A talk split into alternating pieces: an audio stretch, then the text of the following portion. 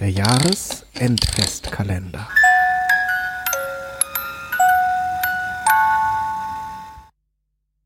Kein Fest ohne Licht. Eine Geschichte von Rebecca Görmann. Vorgelesen von Fräulein Emma. Ohr hatte genug.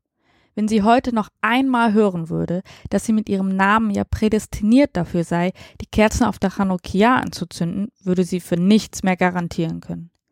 Wie gut, dass die Kinder gerade in der Kita waren und nicht gesehen hatten, wie sich ihre strengen Augenbrauen kräuselten, als der Barista im Bait-Café neben ihren Namen eine Kerze auf den Coffee-to-go-Becher gezeichnet hatte. Wenn Ohr dieses Gesicht auflegte, konnte man es ganz schön mit dem Fürchten zu tun bekommen.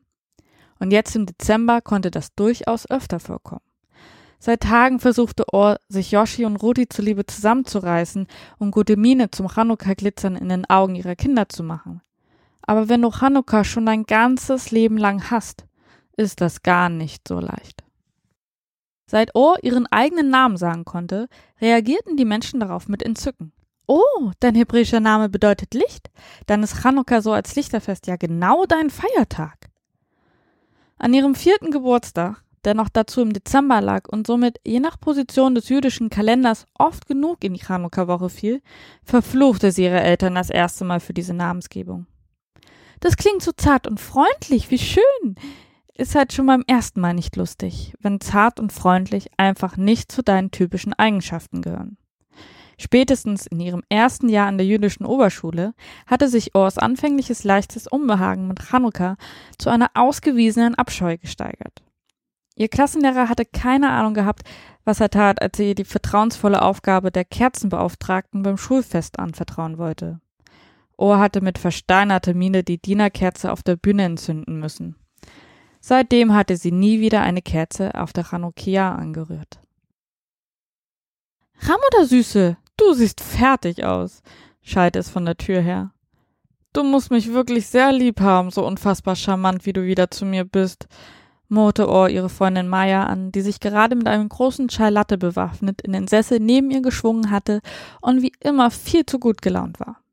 Ihre Brillengläser waren beschlagen, und Maya zog verschmitzt ein mit Treideln und den Worten Neskadol Hayasham.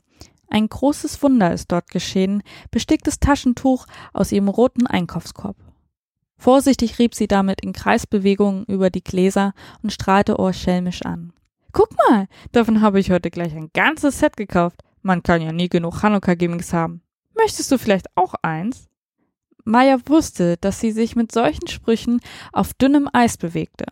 Aber meistens konnte sie ganz gut einschätzen, wie viele Spitzen sie verteilen konnte, ohne ihre Freundin wirklich ernsthaft zu verletzen. Tatsächlich konnte Ohr sich ein Schmunzeln nicht verkneifen. Schon dafür lohnten sich diese Treffen mit Maya, auch wenn sie wahrscheinlich noch ein bisschen mehr in Chanukka verliebt war als Yoshi in Ruti. Und das war wahrlich nicht leicht. Es ist alles so aufgesetzt, stöhnte Ohr nun, und wenn man sie so gut kannte wie Maya, konnte man erkennen, dass sie versuchte, mit den Augen zu rollen. Leider konnte Ohr das nicht sonderlich gut, und sie sah dabei etwas albern aus. Das Grinsen auf Mayas Gesicht wurde noch breiter als vorher. Das ganze Jahr überstreiten sie sich mit den Touristen darüber, dass die Dinger Pfannkuchen heißen und nicht Berliner, und kaum nähert sich Chanukka, rufen sie laut Zufganiot von den Dächern. Aber ich reg mich nicht auf, sollen sie doch ihre fetttriefenden süßen Krapfen in sich hineinstopfen. Hamuda, immer wenn du sagst, ich reg mich nicht auf, bist du kurz davor, deinen inneren Hulk rauszulassen, versuchte Maya sie zu beschwichtigen. Aber Ohr war gerade erst in Fahrt gekommen und ihre geröteten Wangen kamen nun nicht mehr nur von der etwas zu warm eingestellten Heizung im Café. Aber wenn's doch so ist und alles nur wegen einem mirakulösen Tröpfchen Restöl, das acht Tage lang im Tempel gebrannt haben soll. So ein Blödsinn.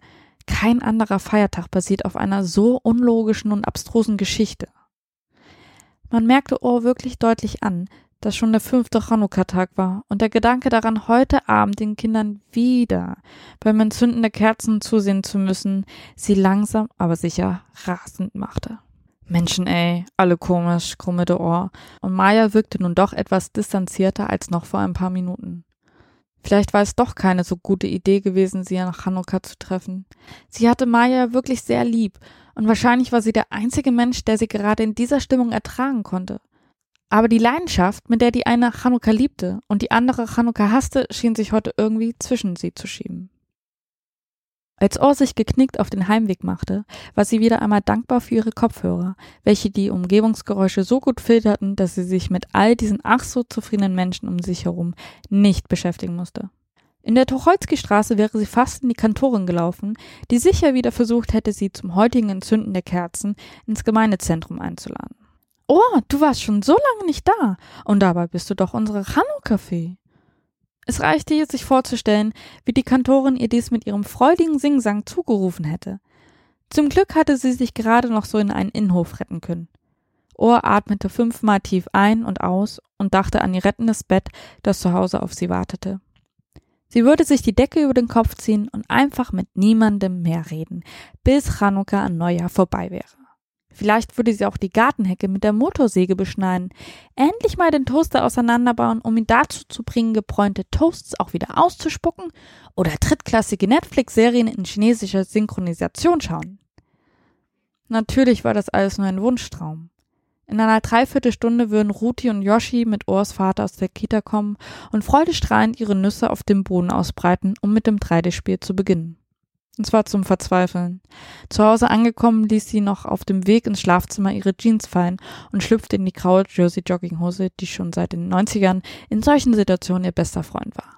Unprätentiös und ein bisschen vulgär sah sie damit aus, und es machte sie irgendwie zufrieden, dass ihr Äußeres sich ihrem Inneren angepasst hatte. Fast wäre Ohr nicht zur Tür gegangen, als es klingelte. Aber sie konnte ja schlecht ihren Vater und die Kinder draußen stehen lassen.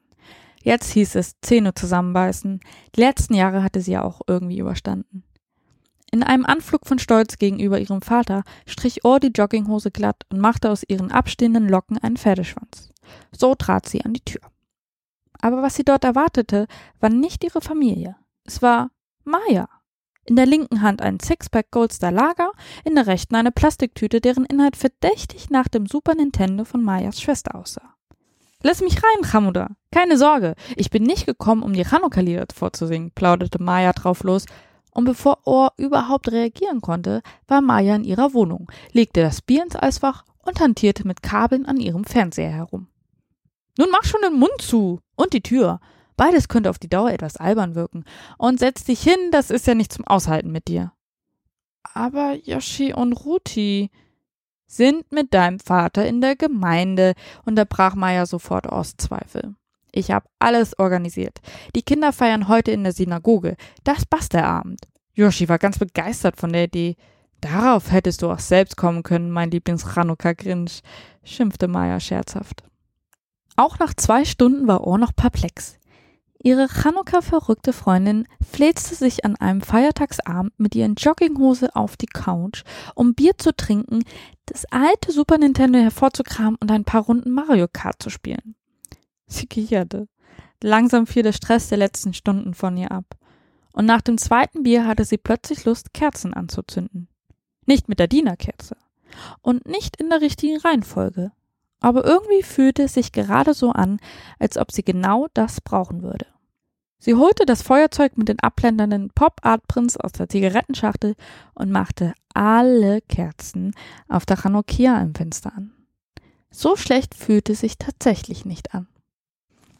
Der Schein der niederbrennenden Chanukia-Kerzen beleuchtete die Szenerie noch eine ganze Weile. Und Ohr lächelte. Ein richtig echtes, warmes Lächeln.